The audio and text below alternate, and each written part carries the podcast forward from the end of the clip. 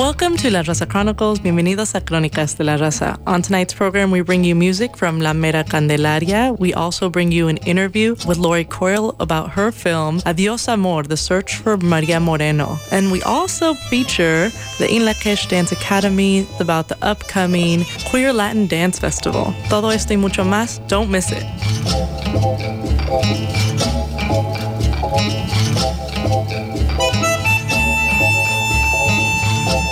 One, two, three, one, two, three. My name is Maria Moreno. I'm a mother of 12 children.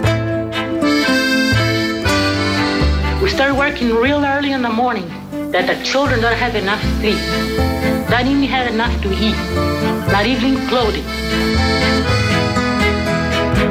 I have a lot of things to say on agriculture workers the way we were, the way we suffered, the way we've been treated. She was fearless. She could move a group. She'd have these people in tears telling her story. She wasn't afraid to say whatever she had to say, whether it was a politician or a worker or whatever. She was a pain in the ass, and she would not back off. Here's my mother's second grade education, and she's doing this. Uh, it was just like, wow, it blew me away. I guess we got rights and it's time to ask for justice. And then one day she disappeared, and I don't know what happened.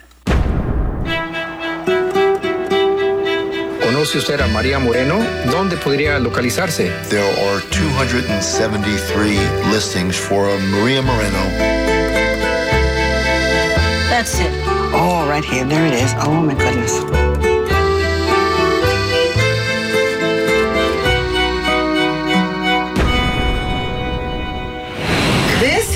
Too much. This oh, here is yeah, me. Yeah, and I'm wondering why I was frowning.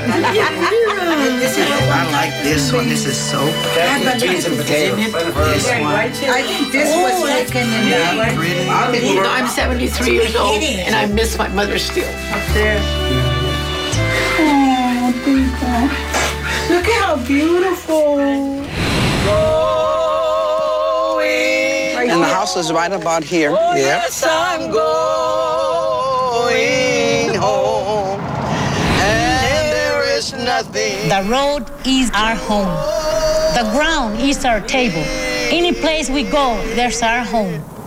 Praise God. I am going home. I'm American citizen and I'm talking for justice.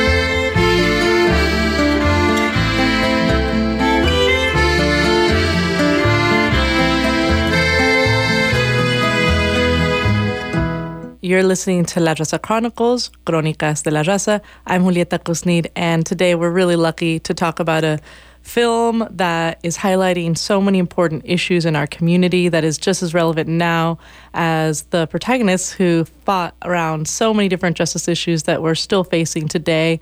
I'm speaking with Laurie Coyle, who is behind this beautiful film, Adios Amor, The Search for Maria Moreno. Laurie, thank you so much for coming in today. Thank you. It's really exciting to be here. So, Laurie, before we get into your story and your long time work in incredible filmmaking around social movements, let's just start off with Maria Moreno's story. So, you really dug in and did a lot of archival work to tell us her story. So, for listeners who don't know her story, which is likely, tell them a little bit about the role she's played in the labor movement and a little bit about her life. Well, Maria Moreno's story was essentially buried and was left out of, I guess, what we would call the mainstream narrative of farm labor history. And I stumbled across her story really by accident. I was working on a film about Cesar Chavez, made by two Bay Area filmmakers, Rick Tejada Flores and Rey called The Fight in the Fields. And doing research for them, I actually found these pictures of Maria Moreno. It was very clear that she was a charismatic organizer in the fields it was quite remarkable to see her speaking to groups of farm workers Many of them were men listening very attentively. It was unusual to see a woman in the front lines. And the other thing that was quite remarkable was that she often had her children at her side. So I was very taken with that and wanted to learn more about her story and was surprised to learn that really nobody knew anything about her. This was uh, 19, late 1950s, early 1960s. So it was before the movement that was launched by Cesar Chavez, uh, Dolores Huerta, and Gilbert Padilla. So, yes, uh, Maria Moreno was an early farm labor organizer. Lori Coyle, so Maria Moreno was someone who, like all of us, had a very complex, winding history and story. And you got a chance to get to know her family. And it's a great title, Adios Amor, The Search for Maria Moreno, because it really was a search. And it really seemed like so many of her family members even didn't have a complete picture of the role she played and how she got to where she was. Can you tell our listeners a little bit about what they will experience and see as you go around and meet all these people that played a role in her life or were touched by her work? Yes. Well, the film begins with my search. And when I began, I actually didn't know whether I would find Maria Moreno, and I began with tracking down the photographer who had taken these truly remarkable photographs, hundreds of photographs of her. And that's how I found out that this was Maria Moreno, that she had worked for the Agricultural Workers Organizing Committee, AWOC, which was an important precursor to the United Farm Workers. And Maria actually was the first farm worker woman in the United States to be hired as a union organizer, something that really is not known by many people at all. When I made contact with the photographer, he put me in touch with other people who had documented her story, including Ernest Lowe, who was an important radio producer for KPFA in the early 1960s, uh, Ron Taylor, who was a Pulitzer Prize nominated reporter, who was the only person who wrote about Maria Moreno. And uh, eventually I, I began speaking to farm labor organizers. I was finding out more about Maria, but I really wasn't getting any closer to finding her. So I put out a public service announcement on Radio Bilingüe. I put up flyers. There was information on the internet. And ultimately, it was Maria's family that heard about my search and tracked me down. As soon as I met the family, I realized that there was a big story here. The story was not just about Maria Moreno as a labor leader, but it was really about her family, their lives as migrant farm workers, and their faith and family values and love that got them through many challenging times, and that they really were the bedrock of her activism. Um, she was not somebody who left her family behind and went off to as an activist. She was somebody who really integrated her family life and her activism. And i found that really fascinating because it's a it's something that we continue to struggle with today. How do we balance how do we juggle our roles as mothers as artists as political activists? How do we make that all work? So yes. Laurie coyle we heard you're the director and producer of adios amor the search for maria moreno and we heard the trailer as we started off leading into this interview and so people got to hear some of the sounds and the places that you went recording and this was such a big project that has very much consumed a lot of your life. What are some of the things that you discovered along the way that were unexpected when you thought of this very strong labor leader that had disappeared, um, that was left without a trace in many ways? What, what were some of the things that you uncovered? Well, one of the things that I thought that was quite remarkable is that Maria Moreno was she was elected by her multi ethnic union at a time when the Central Valley in California was very segregated. She was elected by her fellow farm workers in the Agricultural Workers Organizing Committee to represent them. And that was a group of farm workers that included Okies and Arkies and African Americans, as well as Filipinos, Mexican Americans, and uh, Mexicans. So it was quite remarkable that a woman w- who had a second grade education uh, would be elected to be spokesperson for this emerging union movement. The other thing that was truly remarkable is that Maria Moreno was an indigenous woman, actually. Her mother was a Mescalero Apache from Texas. Her father was an orphan of the Mexican Revolution.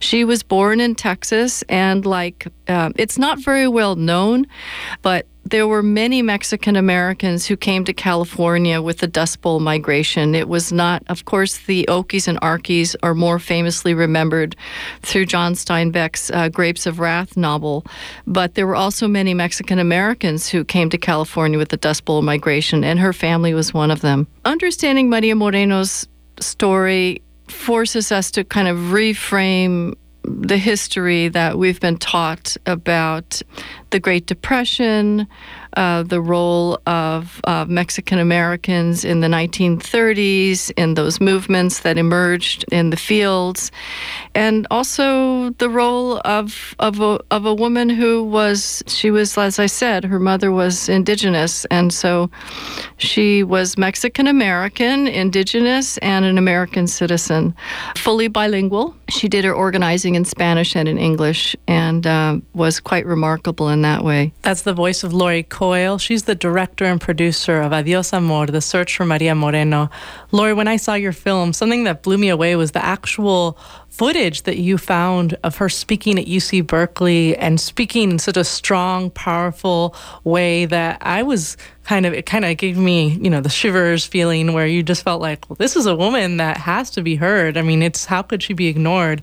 Can you tell us about that? Because we're about to hear a little bit from her. So maybe you can preface what, what are we about to hear right now? Her, we're going to hear directly from Maria Moreno. Well, one of the most remarkable things about the project and the search was that I was three years into the search before I found any audio of Maria Moreno.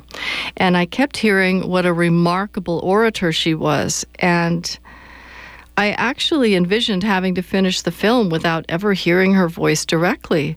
So it was really quite uh, an exciting discovery when I found audio of her, first in Detroit at the Labor Archives at the Walter Reuther Library, and then at the Pacifica Radio Archives, uh, of which, of course, KPFA uh, is a main contributor to that archive.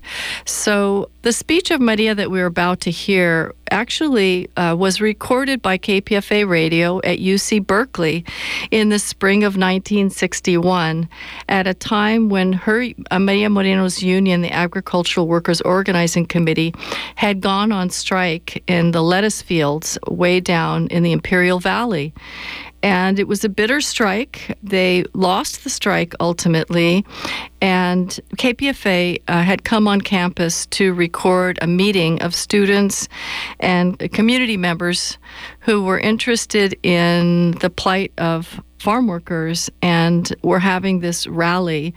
And Maria Moreno was one of the featured speakers there.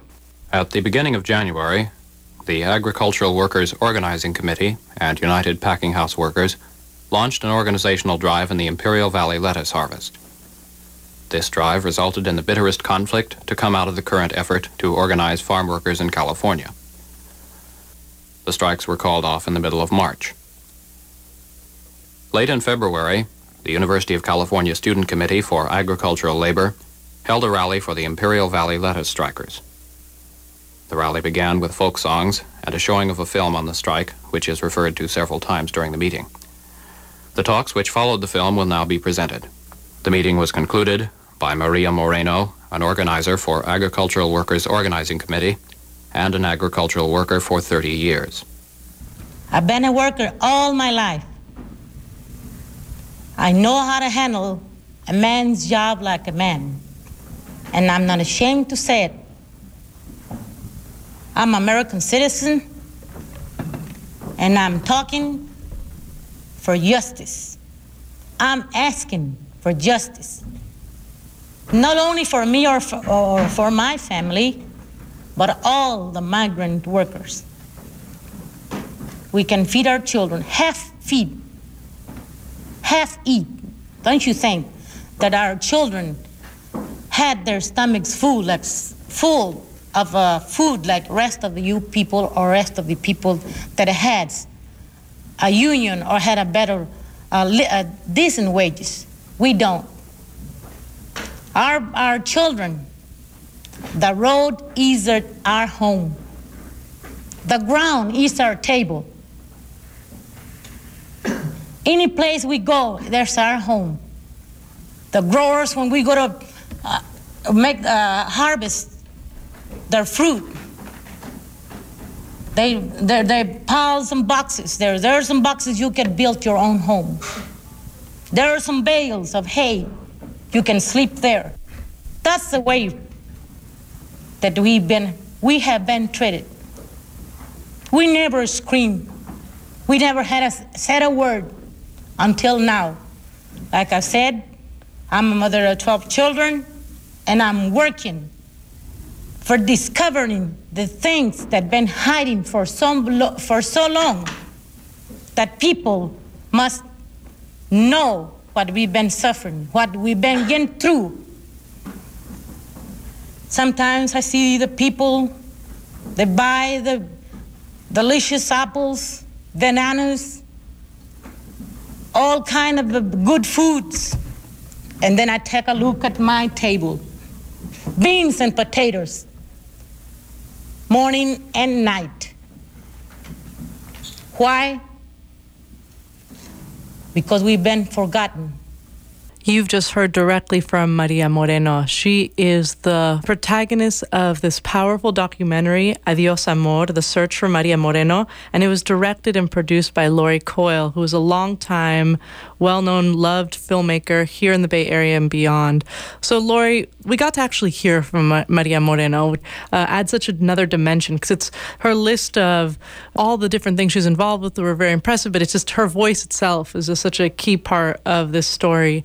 So you produced this film that follows her and also tells the story of her family. You actually screened it at the community college that I work at, City College of San Francisco. It really left an impression on my students, most of which are first in their family to go to college, and also most of which come from an immigrant background. So many felt this sense of identification with the film. Can you tell us just about the role of this film, not just in telling the story that otherwise most people wouldn't have no idea who Maria Moreno was? So, along with just giving a spotlight to this very important person who otherwise we wouldn't know about, tell us about the other powerful role this film can play in the educational setting. I'm glad you asked that question. We've actually this the film premiered in March and since that time we've really been on the road taking it all the way from New York to Washington to Arizona to San Diego, Los Angeles. And We've screened it for farm, many farm worker women, and they have been very moved by Maria Moreno's story. They identify with her story, and for them, it's empowering to feel that they're standing on the shoulders of the women leaders who came before them. And because it gives them a wider view of what their situation is to understand what came before and that they're not starting from scratch, that this is a movement that's been going on for decades and that they are part of this great tradition. It empowers their voices. We've been asked to take the film to Alabama upstate to New York, to uh, Washington State, to the border to screen the film for farm worker women. And uh, we're also screening it in conjunction with our sister project, Mihistoria.net, which is a, a storytelling project and a bilingual uh, website that shares stories of the Latina experience. We've been partnering with farm worker women's organizations such as Líderes Campesinas, the Alianza Nacional de Campesinas, which is a national um, network of farm worker women's organizations. And uh, we screened the film and talk about the issues that the film brings up, uh, both in terms of uh, work conditions in the fields today and in terms of the role of women uh, and women's voices in the movement. And uh, then after we screen the film, we actually hold a storytelling workshop in which the women are invited to to tell their own stories. And these stories, as you can imagine, are, are very remarkable and moving. They include immigration stories, uh, stories of sexual harassment and sexual assault in the fields, stories of family separation, and stories of, of beauty and strength. Uh, women who are truly resilient and want to make their story part of the bearing witness, part of the advocacy work that they do. That's the voice of Laurie Coyle. She directed and produced Adios Amor, The Search for Maria Moreno. And we've talked a little bit about its impact, the impact of Maria Moreno, and the impact of this film, which is very powerful. And along with compiling archival footage and archival images that otherwise wouldn't be brought to our attention. It really tells the story of a woman who did so much during her time, but even beyond just during her time. She was an incredible leader and activist that put her body on the line and took a lot of risks that today would be also would be dangerous and would carry along with them a lot of risks. So, Laurie, I know that there are some screenings coming up because this is really kind of film that it, it makes sense to watch it on the big screen. Can you tell us about some upcoming uh, opportunities to not only see this film but be in community with others that think this story is crucial? Absolutely. Adios Amor, The Search for Maria Moreno will be playing next week at San Francisco's documentary festival, first and biggest documentary festival in the Bay Area, and that will be screening on Friday night, June 8th at 7:15 p.m. and Saturday, June 9th at 12:30 in the afternoon at the Roxy Theater, which is San Francisco's historic theater in the Mission District. For more information about those screenings, you can call IndieFest at 415 662 FEST, or you can visit the www.sanfranciscoindie.com and you can get more information about how we'll be screening there. It would be great to have you all co- come out. The Govea family will be playing music on Friday night before the, the credits come up on the film, and uh, it should be a wonderful evening. And we'll also have the participation of uh, some of Maria Moreno's children who are featured in the film, and they will be traveling to San Francisco to be part of the Q&A after the movie. And if you want to get involved further or get more information about Adios Amor, the search for Maria Moreno, please follow us on Facebook. We have a very active Facebook page at Adios Amor. And also, you can learn more about the project at www.adiosamorfilm.com. And there you can find out about all the upcoming events that we have, how you can uh, share the film in your own community, in your classroom. And you can also link to our website, our sister website, mihistoria.net, where you can read the stories of over a hundred women in California and beyond who have shared their stories with us. So I invite you to get in touch with us, to follow us on Facebook, and to contribute your own stories.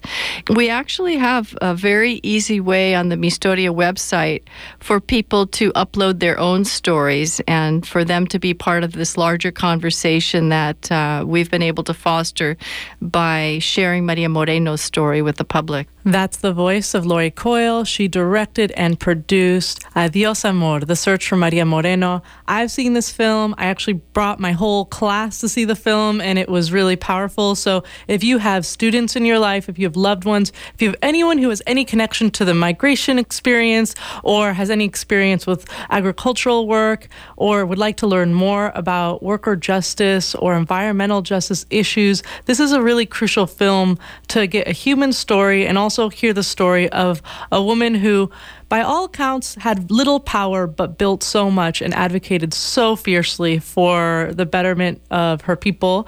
And so, this is a film I think that can support people in better understanding how do movements work and how do people stand up when they see injustice. Thank you so much, Laurie, for being here with us. We really appreciate your time making this film. And and how long did it take you? Remind us again. How long did this film take? oh my goodness! Uh, you'll be shocked when I say it took seven years to make this film. But actually, if you talk to my Bay Area documentary colleagues, you'll see that uh, I'm not that far off the average for what it takes to make an independent documentary. Half of the time is spent fundraising, uh, and in this case, a lot of time was actually spent tracking down the subject and not knowing where it was going to lead. And what's so important for people to understand is that Laurie really has just been so dedicated, and this is just her dedication to bring this story to so many others. So we're very lucky to have this opportunity to not only see this film, but to see it in community. So take advantage of these screenings. They're going to be an opportunity to meet other people that are like minded and to be a part of something that's monumental because I think this is the first and possibly the only film that has been made about Maria Moreno. So we need to take advantage of this opportunity. Muchísimas gracias, Laurie, for joining us. We really appreciate your work in the community. Y mil gracias a, a ti, Julieta, para haberme invitado. Thank you so much. It was wonderful to be here.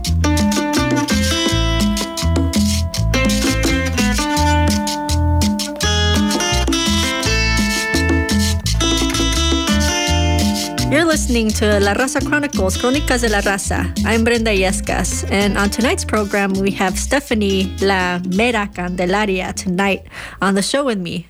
Welcome. Hey, hey, thank you so much for having me. Tell me a little bit about yourself. You originally started your career here in the Bay Area as a front woman for many bands here in the Bay, like La Misa Negra and Candelaria. Tell me a little bit about what you're doing now. Uh, yes, that's all true. I started up in the Bay back in 2008 um, with those two groups. I've been in LA for the last two and a half years now. Came down here to start something new, start something fresh, and so I put this project together. We're called La Mera Candelaria. Um, it's more of a solo solo project with a backing band.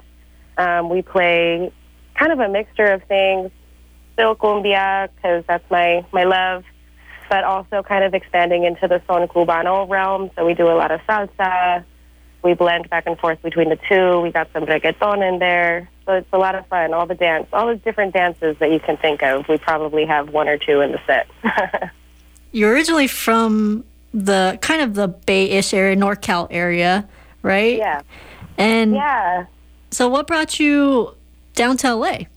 Um, well, you know, I I was with my previous band for about seven years, and I learned so much, and I, you know, really got a taste for for the music scene and and all the great people that are around. And I we kind we had played in LA a few times, and I have a lot of friends and family down here. So I was ready to start a new project, and thought, you know, LA would be a really great place for me to to see what's new and connect with new musicians because the scene, the the Latin music scene here is just so vibrant. So yeah, I, I became one of those Bay to LA transplants. But you know, of course, I, I still go back home quite often, and it's nice to be back and forth and kind of bridge the two different uh, two different locations. Remind me, you released your first EP late last year, right? Yeah, August of last year, and we're about to release the second one. Um, the exact date is still to be set. We're in post production right now, but at some point this summer, hopefully like June or July. And what can our listeners expect from the new EP? Oh man, well, if you get a chance to hear our first one, you know it's beautiful. I worked with some really great musicians and producers, um, but it's definitely a lot more mellow, laid back. Uh, the second EP, I think, may take some of our, our fans and listeners by surprise because it's it's a lot more aggressive musically. We have a salsa that was expertly arranged by this incredible salsero um, from San Jose. His name is Rick Feliciano, and it's a beautiful arrangement that he that he did for me. So there's that. Uh, it's called Preséntame a tu hermana. A little bit sassy, if you can already just hear from the name. And then we've got another song. Um, it's a cumbia and salsa kind of fusion uh, called No Te Enojes. So definitely, you know, a very, it's a good taste of what we're doing as a group, both musically, um, stylistically, as well as just like lyrically, the kind of content that we touch on. Um, this new this new EP is is is out there, but it's it's great. I love it. every time I listen to the new mixes. I'm like, ah, oh, yes, this is exactly where we need to be right now. And we're gonna listen to "Preséntame a tu hermana." Tell me a little bit more about that song.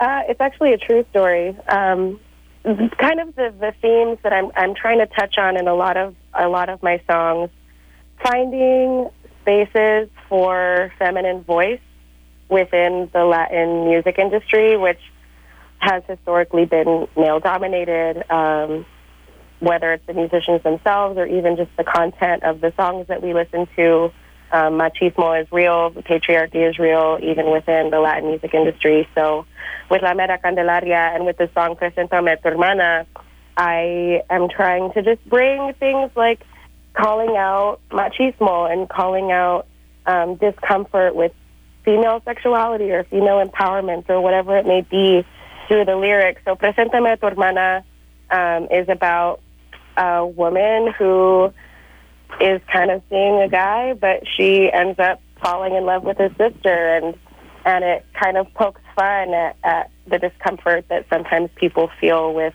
with Latina sexuality. And um, I'm trying to say important things, but in a fun way, in a funny way that make you think while you're dancing and having a great time. And it's not, you know, aggressive or in your face. It's really just like, yeah, these are the realities that a lot of people face that don't really get addressed in Latin music, um, even by other Latinas who are who are making music. You know, we're we're usually confined to certain topics. So, kind of just throwing all that out the window with this song in particular, um, it tends to I get a lot of looks from people in the audience like, "Oh, damn, she just said that." Like, okay, but they're dancing and they're having a great time, so you can't even be mad about it. Like.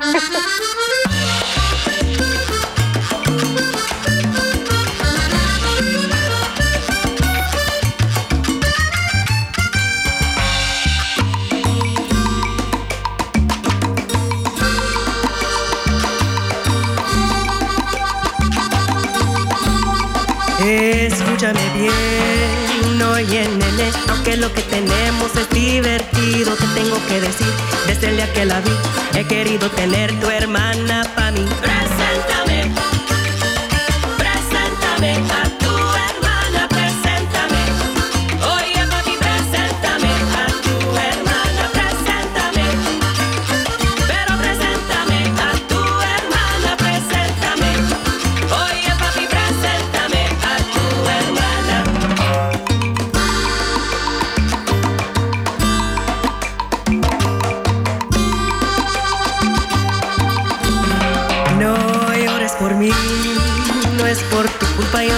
Que tengas ninguna duda. Tuvimos algo real, pero cuando la veo, yo no puedo dejar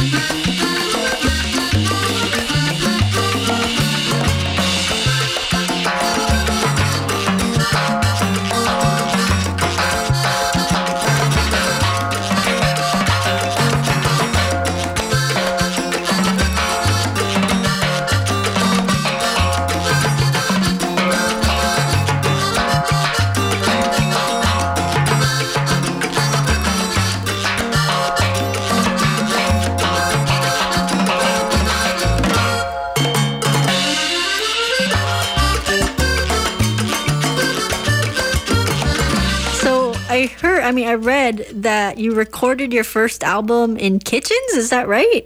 That is very, very true. Um, this whole project is like would not be possible without the generosity of people with big hearts. You know, when I moved to LA, you hear a lot of hype, especially in the Bay. Like, and believe, I'm, I lived in the Bay. I was one of the people who was like, I will never move to LA, never. And I ended up in LA, and I kind of had these preconceptions, like, oh, everybody there, it's like Hollywood glam. No one really helps each other out. And right away, like the first few months that I was here, I was uh, a guest vocalist at a show, and right away this producer came up to me and said, "Hey, you know, I dig your voice. Let's work together." And you know, and uh, his name is David Cardena. De Groove Me, DJ De Groove Me. He's part of the La Junta DJ Collective. They're amazing. We're actually playing with them this Sunday um, here in Los Angeles. If any of your listeners are in LA, but just this beautiful soul, and didn't ask for money, like didn't try to take advantage. Just wanted to be part of my next step and my next project. So I put these, I put a band together um, just for the recordings. Everybody who was on that recording actually is no longer playing with the group. But we recorded three songs literally in David's kitchen. I'm, I'm pretty sure we like to laugh about it. I'm almost positive that all of those songs were recorded barefoot.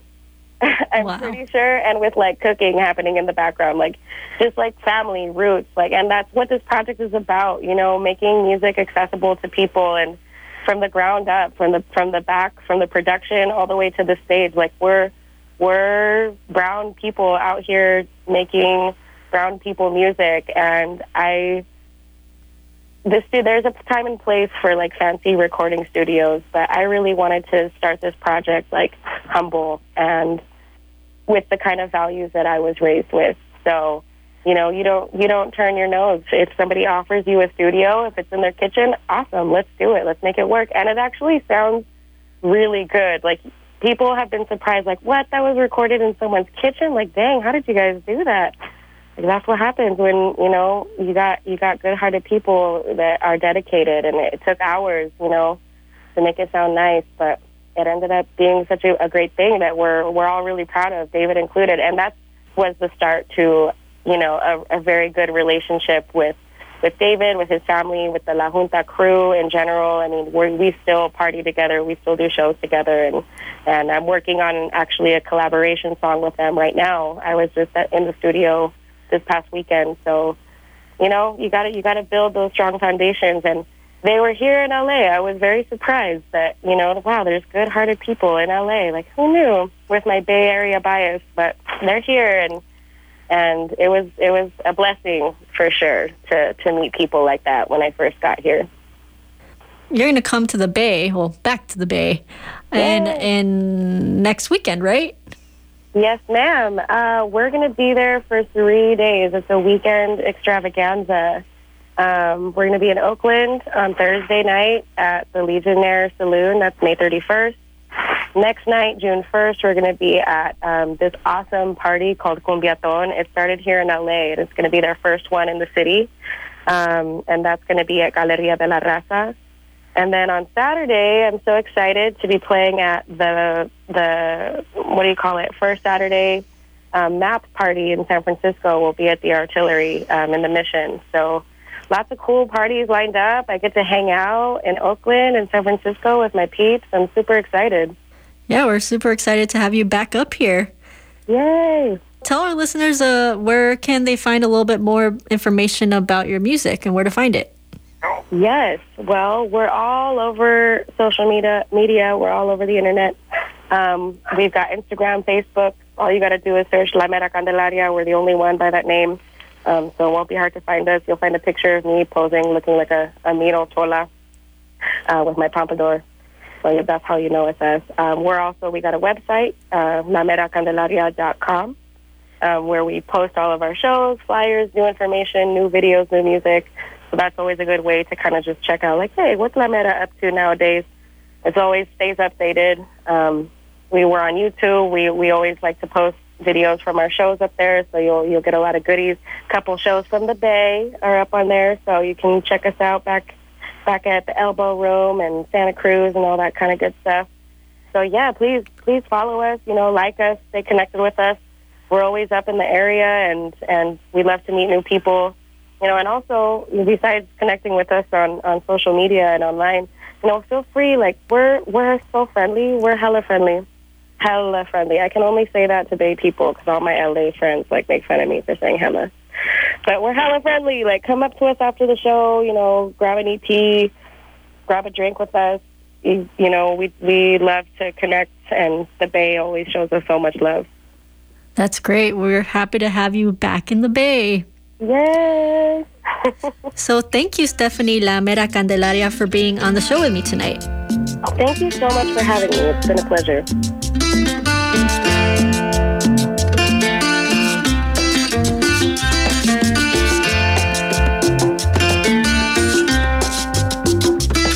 You're listening to La Raza Chronicles, Crónicas de la Raza. I'm Julieta and on today's program, we're going to focus on an exciting new academy that is in the Bay Area, where a lot of folks are getting a lot of energy to dance and also connect with other people that are like-minded and build community. I'm talking about In Lakesh Dance Academy, which has hasn't been around too long, but has made quite a splash. And we are talking to the directors and founders.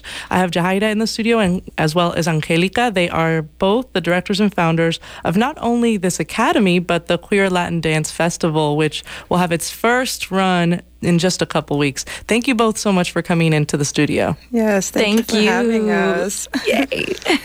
So first off, there's a lot of amazing dancers in the Bay. We are so lucky. La Riqueza aquí en La Bahia. We have so many mm-hmm. amazing like Cuban salsa dancers and we have great people who dance, you know, everything from bachata to every kind of dancing that one could mention, you know, exists here in the Bay. Why did you all feel the need to start in Lakesh Dance Academy?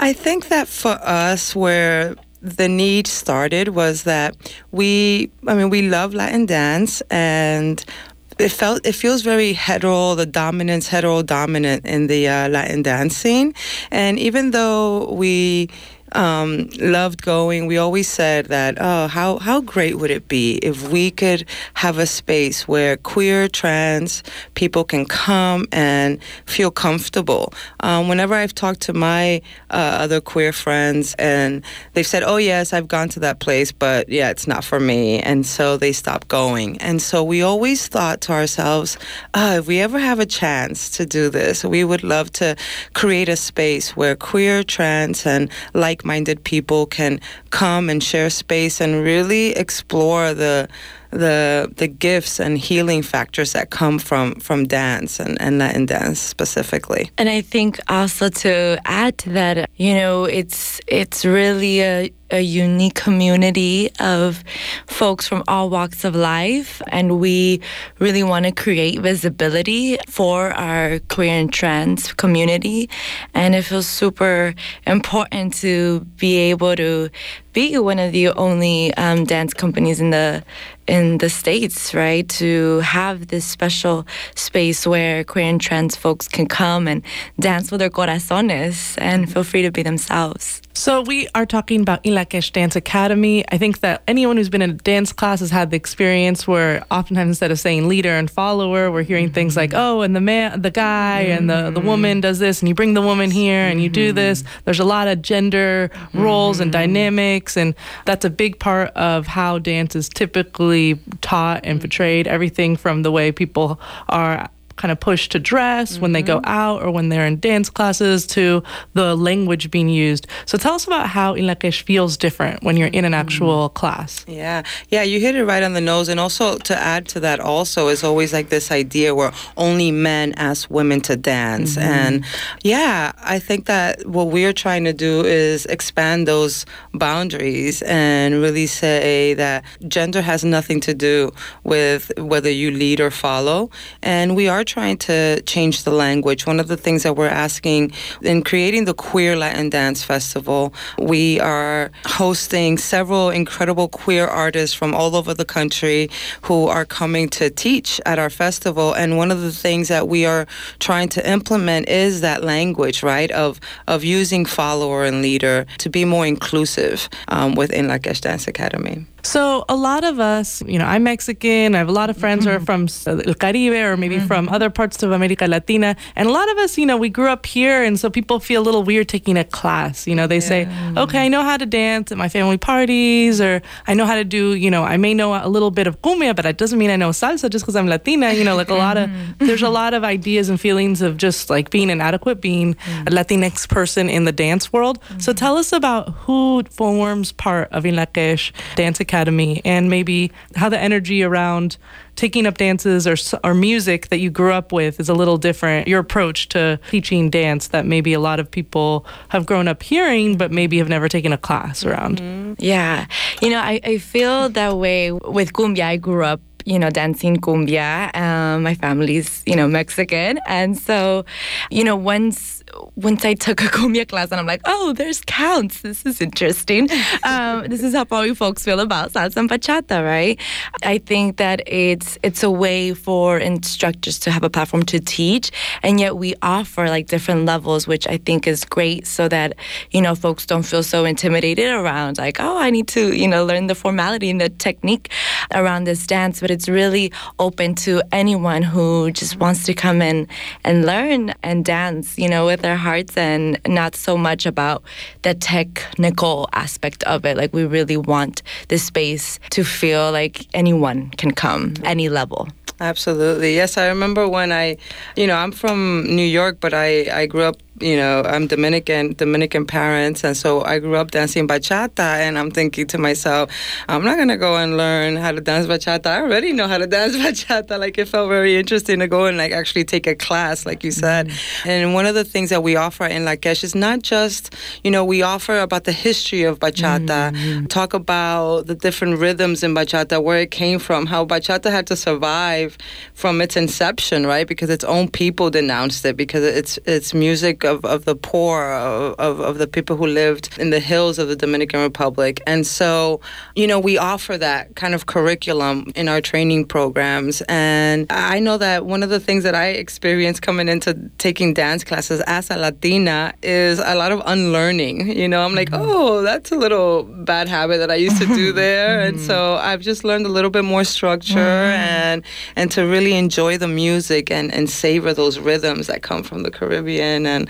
indulge in that. So that's I'm glad I, I I'd opened up myself to take classes and I and I continue to do that. I continue to cross train and, and, and take as many dance classes as possible. I'm speaking Jahaira and Angelica, who are both the directors and founders of In Lakesh Dance Academy, as well as the Queer Latin Dance Festival, mm-hmm. which is coming up. It's June 8th and 9th. So tell us about this festival. I know that there's a lot of pieces to it. So give our listeners a rundown. So we're so excited about this. As you mentioned, in Lakesh Dance Academy, we've been open only for a few months uh, since August, and my goodness, we did not expect to get the reception that we have. The community has been wanting this, and so we've just been getting a lot of. We have about 69 students, and our students have created this momentum that has led us to this incredible two day festival. Mm-hmm. And the festival is going to be really great. It starts Friday in the afternoon and mm-hmm. Friday, June 8th. And basically, what we're doing is that we've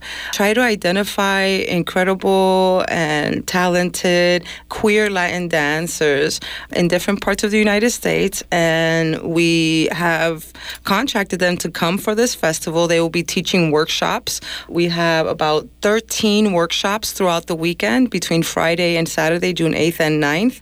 There will be workshop for beginners, for folks who are a little bit more advanced. There's also an incredible five-hour challenge by Tina and Courtney from Boston, who are a same-gender couple, who will be doing a five-hour choreo performance. And then on Saturday night, the people who take that five hours challenge will perform on stage. Along with that, we have the incredible Andre Veloz coming all the way from the Bronx, New York. She's a female bachatera, which there aren't many. Um, and she'll be bringing her band with her on Saturday night. And then we will have incredible shows with about 25 performances each night, followed by social dancing to cumbia, salsa, bachata, a little bit of reggaeton reggaeton in there. And, And, then we'll have an after party Saturday night Yes, at at Club. B&B. Yes. Um, that'll be from 12 to 3 a.m. So we have lots of fun stuff planned for you all. You can purchase your tickets at Eventbrite, or if you go to our website, it'll direct you to um, the Eventbrite link. And um, on the website, it has all our workshop schedule. It gives you information about our artists that we're bringing out to our festival. It gives you information about our hotel and where you can stay at. The website is queerlatindancefestival.com. So it seems like there's going to be a lot of different people coming through that people won't often get a chance to see. So it's a very unique opportunity. Mm-hmm. So who is this for? Because so many people love mm-hmm. dance, but maybe don't feel like they're la mera mera salsera. Like Yeah, they don't yeah. feel like they're going to be the people like, you know, on the dance floor, you know, in the middle of everything. Is this meant for them? Who is the festival for? Well, here's the thing. Before I answer that question, I want to say that, you know, I started dancing, you know, about two months before my 40th birthday. And it's been about five years now. You know, I made history by being the only female leader to, to win a World Latin Dance Cup. And so I say that to say that I also did not think that I am la mero mero, you know, ready to, to perform. This was definitely not something that I could have planned. And all I did was I showed up to an event at the lake, a bachata event at the lake, and here we are almost five years later. So this is for everyone and anyone who loves dance or who loves someone who loves dance. and we really are trying to bring two communities together, mm-hmm. right? We have a large following in the Latin dance community, and mm-hmm. we also want to really engage our queer and trans community mm-hmm. and really trying to bring these two communities together. As you imagine, this is not an easy thing to do, but this is what our goal is. We want to say to the Latin dance world, we queer trans people are here. We too want to dance. We mm-hmm. too want to perform. We too want to compete, and we also want to heal through dance. So that's the message that we're trying to get across. And this festival is there are going to be folks from the da- Latin dance world that you know we consider to be allies and who have supported Angelica and I mm-hmm. from the beginning of In Lakesh Dance Academy. And we are also hoping to bring in new faces from the queer and trans community to come and say yes to this calling and just, you know, see what Latin dance can have for you. Yeah, I think that with this beautiful integration of both the queer community and the Latin dance community, you know, can really bring this specialness and this healing that I feel like is super important for our communities. And, you know, it is open to really anyone, anyone, and everyone who wants to come with an open heart and, and want to be part of this historic event. Yes. So we are talking about Inlakesh Dance Academy. We're talking about the Queer Latin Dance Festival that's about to hit in just a couple weeks. It's June 8th, which is around the corner. So I know that this happened with a lot of love and a lot of comunidad. So tell us mm-hmm. about how this came to be and also the other ways people can support because it seems to be something that, you know, the village is coming together to make it reality. Yeah, we really want to thank and give a big shout out to our leadership team who have really like put on this festival and has volunteered their time and labor and hard work to really put this together. You know, it, takes it takes a village. So yeah, so like Angelica said, our leadership team have has pioneered this event, and we also did have an Indiegogo campaign that has ended now, and we were able to collect some donations from there. But there's always opportunities to donate. If you'd like to sponsor our event, um, you can feel free to email us. Any donation is accepted. You can email, email us at inlakeshdance at gmail.com. We, this is our first time throwing this event, and we do want to have longevity and have it be a yearly event. As you can imagine, it being the first one, we, we can use all the help that we can get. So if folks want to get involved, if they want to volunteer for the mm-hmm. event, please feel free to also email us. We, we do have a volunteer coordinator mm-hmm. who's working on that. We also had a, a scholarship, which is great for we mm-hmm. we offered about eight scholarships to students who apply who didn't have the funds to buy a festival pass. And so through the Indiegogo campaign, we were able to mm-hmm. help folks be part of our festival. And we always say to people, anyone who's involved within Lakesh, we always say we don't want money to be a reason why you don't dance or why you don't experience dance. So if, if people are having a hard time and feel like the they can't afford the, the passes, we ask them to please reach out to Angelica and myself. Like she said, you can reach us at in Lakesh Dance at in Gmail. Lakesh Dance at Gmail, Yeah. yes. Reach out to us um, also on Facebook. Uh, we have a uh, in Lakesh Dance Facebook page and the Queer Latin Dance Festival Facebook page. You can contact us through there Yeah. too. Please, we, we want people to be part of this. We want people to be part of the mm-hmm. creation of this. And this is still time. I know that it's only two weeks away, but if you feel very strongly about this and you mm-hmm. feel like you want to be part of this, you have a home here. Just reach out to mm-hmm. us and, and we'd love to have you. That's the voice of Jahaira, as well as Angelica. They're the directors and founders of Inlakesh Dance Academy, as well as the Queer Latin Dance Festival. Inlakesh, Tu Eres Mi Otro Yo. So the festival's going to be a great opportunity to meet a lot of people and have a lot of fun. And then I know that the things don't stop with the festival. So if people want to get involved in general with Inlakesh Dance Academy, what can they do? Yes, absolutely. Right after the festival, June 13th and 14th, we will be having open call. On June 13th, we'll have open call for our training teams, which means that if you've never danced before, uh, have zero experience, and you would like to learn how to dance bachata or salsa, this is your time. June 13th, you can come. We will be having open calls in Oakland, California. Information about that will also be on our website. You can also follow us on Facebook to get all of that information. And then June 14th, we'll be having auditions for our performance teams. So if you feel like you have a little bit of dance experience and you want to get on the stage, June 14th is the day for you. We have seven different teams that you can choose from. We have solo follower teams, solo leader teams, co ed teams, beginner teams, competition teams, and there's ample room and we just want to keep growing. So please look us up and, and join our family. I've been speaking with Jahaira and Angelica from Inlakesh Dance Academy. Muchísimas gracias a ustedes dos por estar aquí con nosotros. Un placer. Gracias. yes, and so people can see you all very soon. This festival, is right around the corner, and they can also get involved with the Academy. Muchísimas gracias. Okay. Gracias. Gracias.